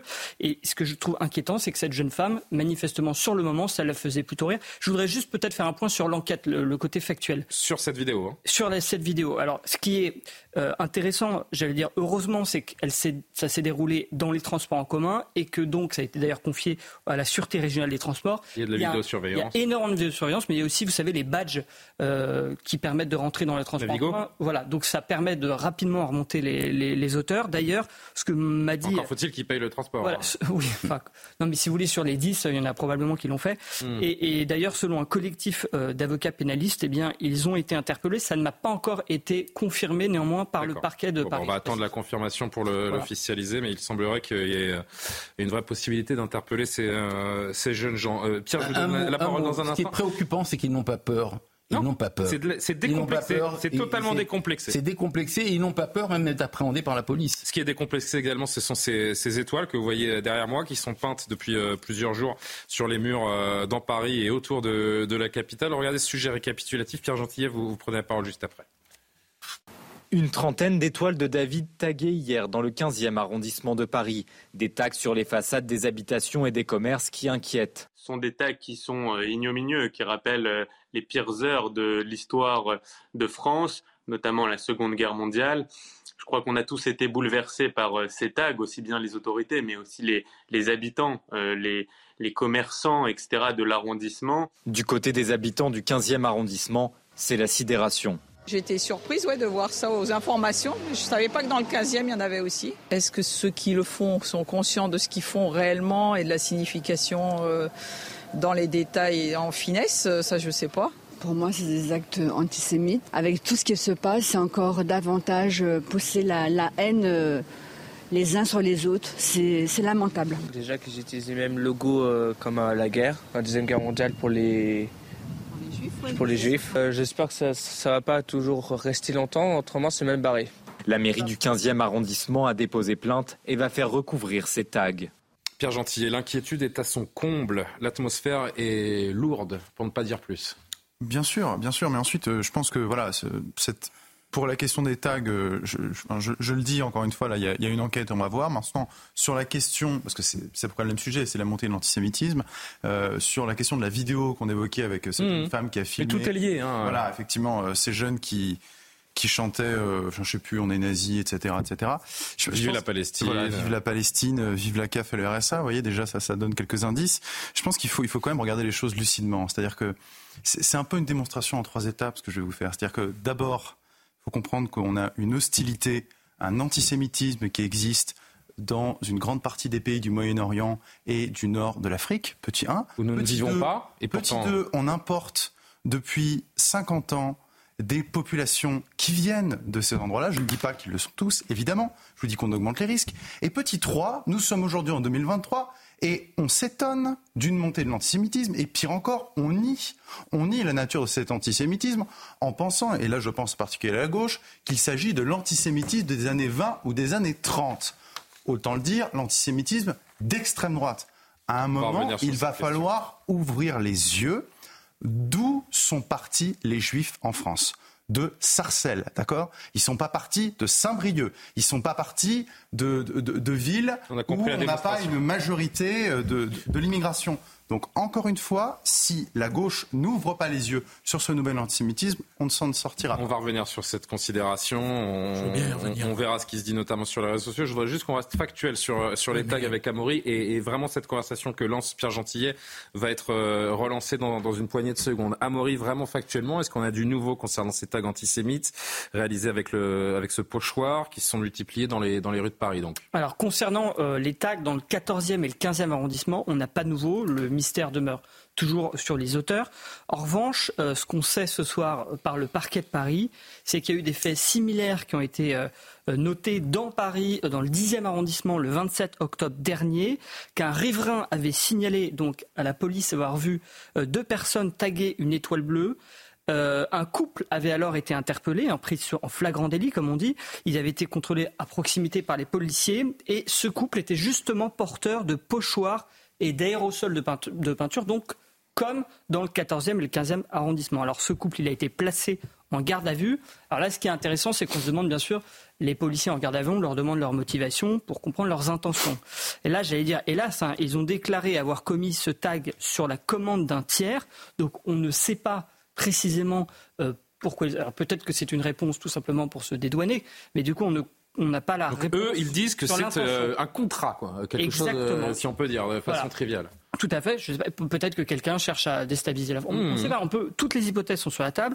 Et puis sur leur identité, l'identité de ce couple, il s'agit d'un couple de Moldaves âgés d'environ 30 ans, en situation irrégulière. Et donc, à l'issue de leur garde à vue, eh bien, si vous voulez, d'une certaine manière, euh, l'autorité administrative a pris le pas sur l'autorité judiciaire. Et donc, la préfecture a décidé de les placer euh, en centre de rétention administrative pour les expulser, hein, conformément aux, dire, aux demandes du ministre de l'Intérieur. Et donc la, procédure judiciaire, forcément, eh bien, elle a été classée sans suite. Il y a des nouveaux cas qui sont apparus depuis les, tags réalisés dans le 14e et 15e arrondissement de Paris? Oui. Alors hier soir, vers 21h, un tag similaire a été constaté par un riverain qui a d'ailleurs porté plainte. Ça s'est passé à Boulogne-Billancourt, en banlieue parisienne. La police s'est rendue sur place pour effectuer des constatations vers 22 heures et nous avons pu consulter la plainte de ce riverain. Voici ce qu'elle indique. Eh bien, le tag a été réalisé sur une poubelle d'un immeuble, non pas au pochoir cette fois-ci, mais vraiment avec une bombe. Il faut savoir que cet immeuble est habité par plusieurs euh, familles juives. Le riverain qui a constaté le tag est d'ailleurs lui-même de confession juive. L'affaire a donc été prise extrêmement au sérieux. Les policiers ont fait le tour du pâté de maison pour voir s'il n'y avait pas d'autres tags. Et je vous propose d'écouter le témoignage d'Hugo. C'est justement ce riverain qui a constaté ces tags. Écoutez-le. Je sors de chez moi hier soir de mon immeuble sous les coups de 21h. J'allais à une soirée pour Halloween. Et voilà, quand on sort de mon immeuble, on tombe directement sur, sur les poubelles qui sont sorties, surtout à cette heure-ci. Et sur une des poubelles, bah, c'est flagrant, je vois une énorme, une énorme David, donc l'étoile juive, dessinée en bleu. Donc au début, je pensais que c'était Magen David. Il s'apparenterait plus visiblement à un drapeau israélien. Euh, j'étais choqué. Quand j'ai vu ça, j'étais choqué. Je ne pensais pas que ça allait nous arriver. C'est toujours le genre de choses qu'on voit sur les réseaux, surtout en ce moment. Euh, en plus, c'était la journée justement où il y a eu les, les, David qui ont été tagués dans le 14e sur les murs, je crois, ou à Saint-Ouen. J'ai tout de suite pris une photo, je l'ai tout de suite publiée sur mes réseaux. J'ai évidemment prévenu ma famille, j'ai prévenu mes voisins. J'ai appelé la police sur le moment parce qu'on m'a conseillé de le faire. J'ai aussi appelé la SPCJ, le service de protection de la communauté juive, euh, dans la foulée parce que euh, bah parce que voilà, on ne laisse pas passer ça et qu'il faut vite que ça sache pour pas que ça se reproduise. Ce tag à Mori ressemble euh, au drapeau d'Israël. Est-ce qu'on sait précisément si le but c'est de stigmatiser les juifs? Alors, on ne sait pas encore à ce stade de l'enquête, de même qu'on ne le sait pas pour le 14e et 15e arrondissement. En revanche, euh, j'ai d'ailleurs posé la question à Hugo, hein, ce riverain, pour savoir lui ce qu'il en pensait. Et euh, lui, ce qu'il dit, bah, en tous les cas, pour lui, ça a été un choc et il ne doute pas du caractère antisémite. Écoutez-le. Un signe de soutien à Israël. on m'a posé la question aujourd'hui au bureau. Ça m'a un peu surpris. Euh, parce que euh, un signe de soutien à Israël, on ne le manifeste pas de cette façon-là. Il y a d'autres façons beaucoup plus élégantes, on va dire, je pense, et intelligentes de manifester son soutien à Israël, plutôt que de taguer euh, une Magen David mal faite, des couleurs approximatives, un drapeau israélien approximatif, parce que c'est ce que la personne a essayé de faire. De plus, sur une poubelle, je pense que ça n'a rien d'une manifestation de soutien, mais c'est justement venir dégrader l'image du pays et par la même occasion venir dégrader l'image des Juifs avec ce qui se passe en ce moment. Hein, je pense qu'on voit tout ce qui se passe en ce moment. Euh, quand on voit l'augmentation flagrante du nombre d'agressions euh, et d'actes antisémites ces derniers temps, euh, ça ne fait aucun doute que c'est dans le but de nuire, c'est dans le but de faire peur, peut-être d'intimider. moi, je vois que ça. Merci Amaury. Joël Mergui, euh, vous qui êtes président du consistoire de, Paris, euh, nos compatriotes juifs euh, d'Île-de-France, ils viennent vous voir et qu'ils vous disent, qu'ils vous, vous demandent votre avis, Monsieur Mergui. je peux porter la kippa dans les rues de Paris en ce moment Je peux aller à la synagogue avec mes enfants vendredi Vous leur dites quoi? Je, disais tout à l'heure que j'ai tout fait pendant toutes ces années de responsabilité. Aujourd'hui? Avec, avec l'aide de l'État pour qu'on maintienne la tête haute, la kippa sur la tête, qu'on continue à avoir une vie normale. Bien entendu, je ne vais pas dire à, des, jeunes juifs de, prendre euh, au milieu de la nuit dans des quartiers euh, difficiles une kippa blanche pour se promener dans la rue. Je crois qu'il y a une, une responsabilité, mais c'est une responsabilité de l'État. C'est une responsabilité de l'État de nous permettre de continuer à vivre normalement notre, notre vie. La vie juive doit continuer. Paris et l'île de France, c'est la communauté juive la plus importante d'Europe. Et euh, j'ai eu une réunion ce matin avec beaucoup de présidents de communautés, des différentes communautés juives d'Europe, où on vit dans certains endroits de l'antisémitisme. Euh, oui, on doit continuer à avoir une vie normale. On, on, a, on a demandé et l'État réagit. Euh, vous parliez d'étoile bleue, on, a, on se souvient de l'étoile jaune, euh, que malheureusement a été apposée avec la complicité de l'État, avec la complicité de la, force publique. L'étoile bleue, là, elle est combattue par l'État. Par, Je crois qu'on est dans un, dans un autre moment. L'État est là. et aussi longtemps, aussi longtemps que l'État accompagnera les Juifs dans leur combat contre l'antisémitisme et accompagnera la France dans son combat contre l'antisémitisme, ça sera notre responsabilité de continuer à résister et de continuer à vivre une vie juive normale. Peut-on être juif en France aujourd'hui, ne pas avoir peur? C'est la question que s'est posée ce matin le grand rabbin de France, Haïm Korchir. Écoutez-le.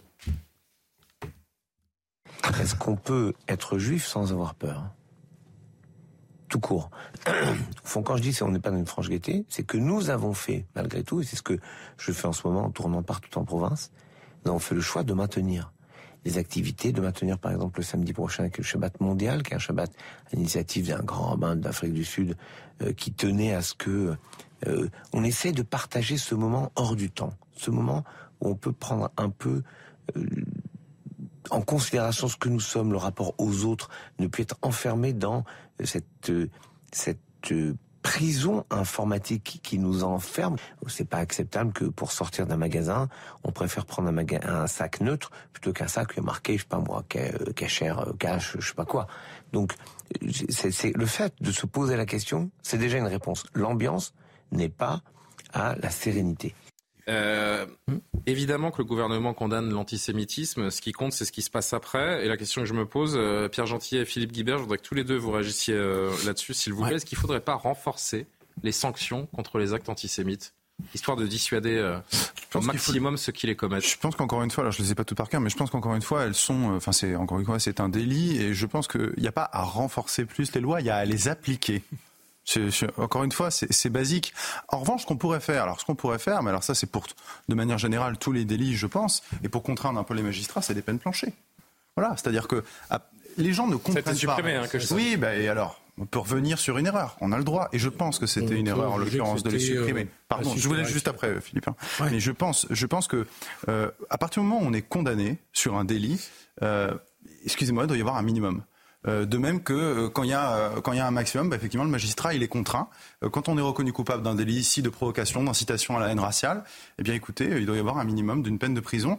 Alors ensuite, ça pose d'autres questions. c'est pas que le magistrat, c'est aussi est-ce qu'on a assez de place en prison? Euh, c'est pas le cas aujourd'hui. On a un taux sur ce débat. 5%. Et on revient sur les débats qu'on a. Mais mmh. encore une fois, je pense que le dispositif tel qu'il est aujourd'hui législatif est suffisant. Il faut en revanche appliquer la loi. Voilà. Euh, Comment on lutte contre cet antisémitisme d'atmosphère, Philippe Guibert? Je suis pas sûr que la réponse pénale, enfin, elle est évidemment un élément de la réponse, mais que euh, je suis pas sûr que les gens qui font ça la nuit, là, euh, soient arrêtés beaucoup par des condamnations pénales.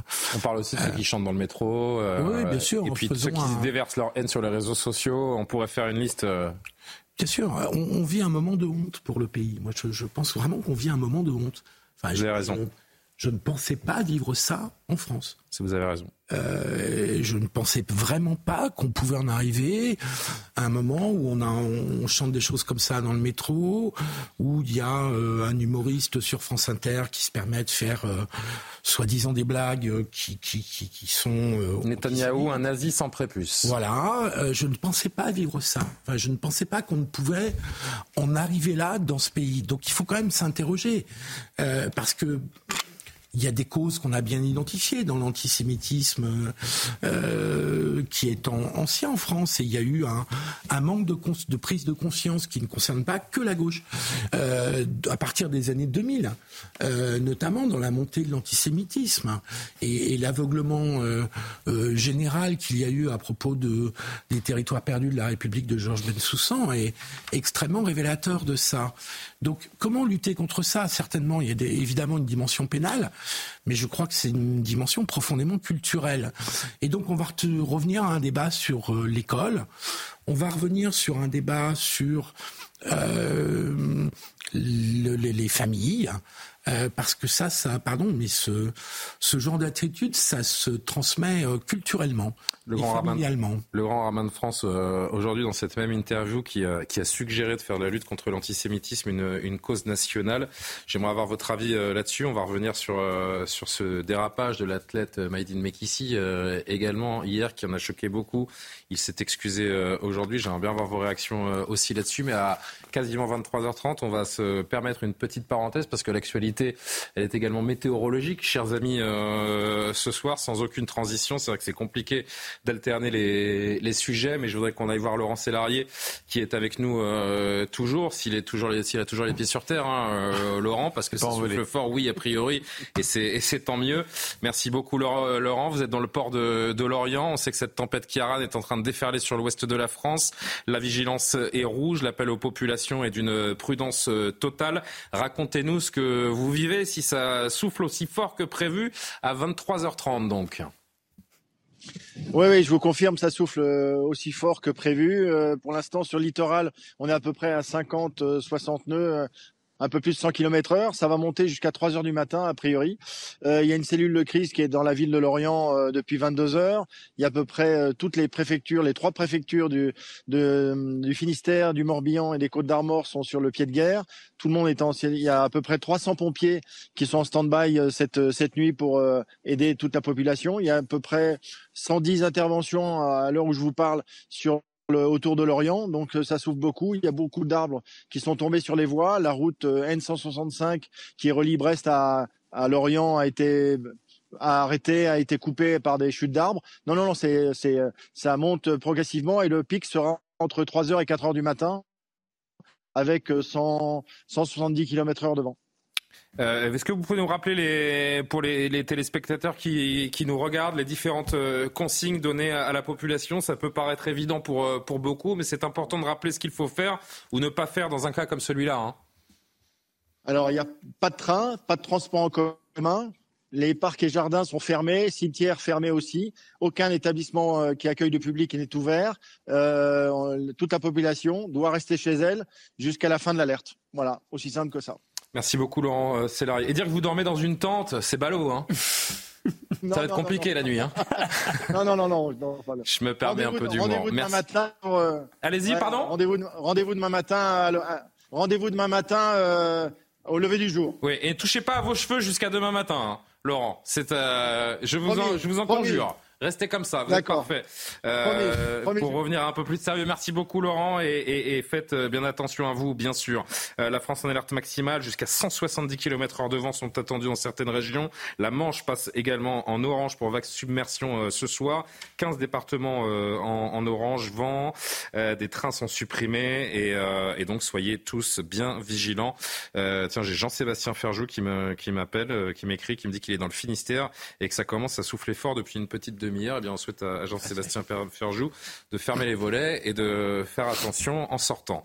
Euh, on referme cette parenthèse euh, météo, même si c'est très important et qu'il y a un vrai risque pour les, pour les populations. Donc, euh, c'est quand même hein. essentiel de s'y arrêter quelques instants assez classique en Bretagne quand même à cette période-là. Oui, mais là c'est c'est quand même toute la France qui est concernée avec euh, demain euh, dans, le, dans le cœur du pays, euh, là encore des, des, des vents violents et, et je sais que dans Paris aussi, il y a beaucoup d'endroits qui seront fermés, les parcs, les jardins publics, les cimetières également seront fermés demain. Retour à ce dont ce que l'on évoquait jusqu'à présent, avant de, de, parler de cette alerte météo, j'évoquais ce dérapage, ce dérapage qui a également provoqué l'indignation, ce tweet du triple médaillé olympique Maïdine Mekissi dans lequel il cite, euh, il dit plutôt, je cite, Adolf Hitler, c'est un enfant de cœur à côté de Netanyahou, l'Occident de vrais collabos. C'était hier soir. Entre-temps, il y a eu énormément de, de réactions. Le maire de Reims a, a tweeté, puisque Maïdine Mekissi est originaire de cette ville de Reims, et dire que cet individu a porté le maillot de l'équipe de France. J'ai honte pour notre ville. Quel naufrage a-t-il dit? La ministre des Sports s'est fendue d'un tweet ce matin, d'un commentaire où elle condamne euh, également, choquée par les propos en ces circonstances tragiques. Comparaison funeste qui flirte avec tout ce qu'il y a de plus nauséabond, vous éloigne tellement des valeurs universelles de paix que le sport défendra toujours comme des valeurs l'olympisme que vous avez su incarner pour tant de nos compatriotes. Sous euh, ce flot d'indignation, Maïdine Mekissi, qui a fait marche arrière euh, aujourd'hui. Regardez son tweet d'excuses. Euh, Israël a lancé une guerre visant à anéantir le Hamas, mais aujourd'hui, ce sont des civils qui sont anéantis, et c'est cela qui me fait sortir de mes gonds. Ma comparaison a été maladroite et mauvaise, et je m'en excuse pour cela. J'ai réagi avec émotion. Euh, Joël Mergui, vous les imaginez sincères, les excuses de, l'athlète Maïdine Mekissi J'ai vu un autre tweet. Dites-moi. Où il, avait, il me semble qu'il manque un tweet. À savoir euh, Peut-être que je, me trompe, mais où il, disait que les exactions de, de Bibi Netanyahou sont pareilles. Il, les a comparées. Il a dit c'est pas pire, mais c'est pareil. Alors je ne sais pas. Je, je bah, ça va dans le sens, Adolf Hitler, c'est un enfant de cœur à côté de Netanyahou. Non, mais dans la même, une petite marche arrière. Je, je, crois que euh, bon, c'est dramatique qu'on puisse avoir des personnalités de, ce haut niveau, avec une influence fondamentale sur la société, avec une influence fondamentale en homme de sport sur cette jeunesse qu'on a vue dans le métro. Parce qu'il faut, bien voir, ça ne vient pas de nulle part. Euh, s'il a tweeté ça, ça veut dire qu'il y a des choses qui se disent dans, certains milieux qui permettent cet antisémitisme décomplexé. Moi, je voudrais dire à cette occasion, puisqu'on parle d'un sportif, et qu'on vous parliez tout à l'heure de cause nationale. On est en train de vivre un moment terrible dans l'histoire de notre pays depuis les années 2000, avec une pointe aujourd'hui sur l'antisémitisme qui est énorme. J'ai répété à chaque reprise, depuis des années, que ça ne peut plus être que le combat des ministres, des responsables, ça doit être le combat de toute une société. L'indifférence qu'on a pu voir dans le métro, on ne peut plus rester indifférent. Il y a eu à l'époque de la Shoah les justes. Il faut qu'aujourd'hui se réveille cette société de justes. La France a compté beaucoup de justes.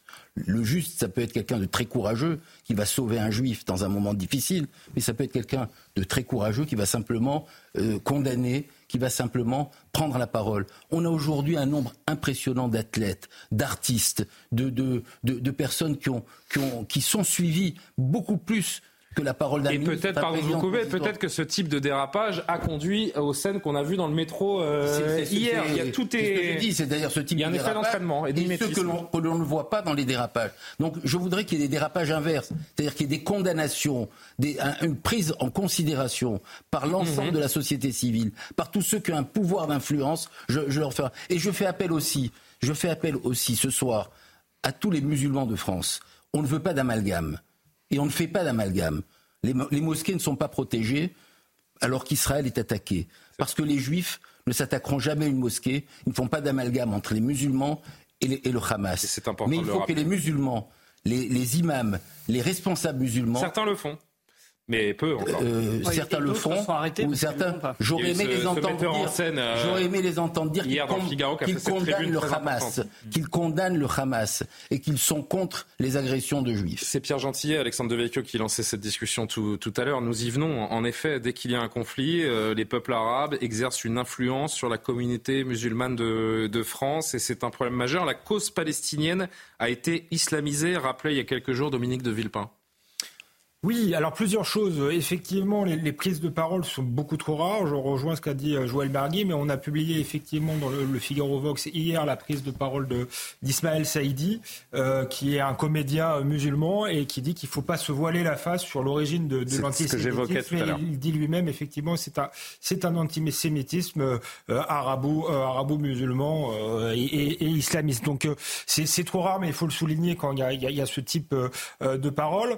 ensuite je crois que cette euh, crise euh, est, un, est un révélateur d'un certain nombre de choses qu'en réalité, on sait tous depuis longtemps, mais effectivement, on se voile tous la, la, face collectivement parce qu'il y a une pression euh, de la gauche, il y a une pression des bien-pensants. Dès qu'on dénonce ce type d'antisémitisme, dès qu'on dit d'où il vient, on est traité de racisme. Aujourd'hui, la crise fait que les dérapages qu'on peut tous constater, ce qu'on a vu dans le métro, on a tous été témoins de ce type de scène quand on, habite ces quartiers-là. un jour ou l'autre, eh bien, ils apparaissent euh, au grand jour. Maintenant, la question, c'est euh, qu'est-ce qu'on va faire euh, de tout ça? Est-ce qu'on va changer de politique? Et de manière globale, ça a été dit, on l'a importé en grande partie, cet antisémitisme. Alors, il y a des gens qui sont là, qui ont la nationalité française, il va falloir les éduquer, les intégrer, mais est-ce qu'on va continuer à en importer encore un peu plus? C'est une vraie question qu'il faut, qu'il faut se poser, mais il faut commencer par que les politiques changent de, logiciel et regardent la, réalité en face, qu'ils aient du courage et qu'ils aient peur d'être, qu'ils arrêtent d'avoir peur d'être traités de racistes parce que en n'ayant pas de courage, en ayant peur comme ça, ils font le jeu des vrais racistes qui se manifestent aujourd'hui. En attendant, la réalité, c'est euh, ce nouveau rassemblement en solidarité euh, au peuple palestinien qui est organisé euh, demain par les élus de la France insoumise, des collectifs politiques et syndicaux également. Philippe Guibert, on a raison d'autoriser ce rassemblement puisque de toute façon, euh, on est incapable de les interdire. Ah, c'est pas la même oui, puis euh, je, rappelle juste que pour interdire des manifestations en France, le, principe est quand même la liberté de manifester. Et l'exception, c'est quand il y a un trouble à l'ordre public. Et donc, ah mais si c'est un rassemblement pour soutenir le peuple palestinien, il n'y a pas de problème, pourquoi pas? Si c'est de la solidarité avec le Hamas, c'est autre chose. Si on est capable de, de, dire il va y avoir des troubles à l'ordre public, il va y avoir des violences physiques, il va y avoir des slogans antisémites ou racistes, etc., très bien. Mais si on n'est pas capable, hein. il faut pas, il faut pas interdire les manifestations. Moi, je suis pour le principe de la liberté, ne serait-ce que ça, parce que ça permet à chacun de voir qui a telles opinions et qui ne les a pas. Je trouve qu'à un moment donné, euh, je trouve que c'est utile de savoir que et les filles, plus des groupuscules d'extrême gauche, sont sur un certain nombre de positions. Je suis, je suis, je trouve utile de savoir que ces rassemblements sont un mélange alors presque pur d'islamisme et de gauchisme. on parlait beaucoup de l'islamo-gauchisme. Là, Voilà. on a un terrain d'enquête pour euh, les, les universitaires qui en doutaient. Euh, là, on a un terrain d'enquête formidable. Il y a un moment donné, il faut que les choses euh, soient dites et qu'on puisse les critiquer politiquement sans toujours avoir recours à la voie juridique. Élodie Huchard, c'est la responsabilité de, de LFI si demain on entend euh, Israël assassin ou mort aux juifs? Alors eux vous diront euh, que non, qu'ils ce sont des slogans, à chaque fois c'est le- leur défense de dire que ce sont des slogans qu'ils ont, même parfois eux-mêmes disent qu'ils ne les ont pas entendus. En réalité oui, parce qu'ils organisent euh, cette manifestation. Quand vous organisez une manifestation... Si Alors c'est un rassemblement statique demain? oui, effectivement, ce qui permet aussi que ce soit permis, ce que Laurent Nunez disait que voilà, forcément, quand c'est euh, statique et non pas dynam- dynamique, c'est plus facile. Quand c'est organisé par des partis politiques aussi, vous en savez plus sur les organisateurs. Mais forcément, ils sont organisateurs de cette euh, manifestation. Et si des slogans euh, antisémites sont entendus, c'est bien aussi parce qu'il y a une certaine ambiguïté euh, de la part de la France euh, insoumise et que forcément, une partie de leurs euh, adhérents ou de leurs sympathisants peuvent aller vers ce genre de slogan. Les euh, relents de la gauche antisémite ressurgissent-ils grâce à Jean-Luc Mélenchon et, et- et les siens? J'ai presque envie de dire que la réponse est dans la question. Euh, je voudrais que vous réagissiez à ce qui s'est dit tout à l'heure sur le plateau de Punchline. Julien Drey, que chacun connaît, ancien député euh, socialiste, a fait une confession au hasard de la conversation euh, sur Jean-Luc Mélenchon. Écoutez. Jean-Luc Mélenchon m'a contacté. Récemment? Non, il y a encore euh, quelques mois, quelques, oui, quelques mois. Il me demandait de le réconcilier avec la communauté juive. En me disant, mais toi qui as été avec moi dans ces années-là, Alors, je disais, écoute, euh, c'était il y a deux ans. D'ailleurs, il n'y a pas que moi qui l'a fait. M. Corbière a pris lui-même contact avec le CRIF. Voilà. Et on lui a dit, écoute, il faut que tu sois clair sur une chose, l'antisémitisme et la reconnaissance de l'État d'Israël. Il n'a pas voulu le faire. Incroyable. Comme quoi tout est calcul politique, tout est cynisme politique et l'objectif est surtout de ne pas se brouiller avec sa base électorale. Je sais pas qui veut réagir à ça. Oui, mais, enfin, je- Alors allez-y Philippe et puis euh, Joël Mergui. La dérive, je- j'ai un... Ça vous étonne pas vous cette, cette confession de, de Julien Drey? Moi ça m'a ça m'a. euh, Non. Ah bon? Non, absolument pas. Enfin, je, je vais. J'étais euh, dans Bah, moi qui suis moins proche, euh, de 25, Julien Drey et des 30 ans, socialistes que vous, ça m'a- surpris. Il y a peu de choses qui me surprennent dans ce domaine. Euh, et donc, euh, je suis absolument pas surpris. Mais le virage qu'a pris Mélenchon, il a été pris euh, au moment de la manif contre l'islamophobie. Enfin, euh, voilà, c'est ça qui, qui est la rupture. À partir de là, le grand délire complotiste qu'il nous avait fait euh, sur les fameux attentats qui intervenaient à chaque fois présidentielle, la semaine qui précède euh, le, pre- le- le premier tour du scrutin pour mieux stigmatiser les musulmans, euh, en faisant référence y compris à ce qui s'était passé en 2012 avec Mohamed Merah, c'était déjà un délire complotisme qui euh, était pas très très loin d'une forme d'antisémitisme. Donc euh, ensuite qu'il y ait des coups tactiques et qu'il soit capable avec un cynisme euh, total euh, de tenter tout ce qu'il peut tenter, euh, oui bien sûr c'est pas surprenant.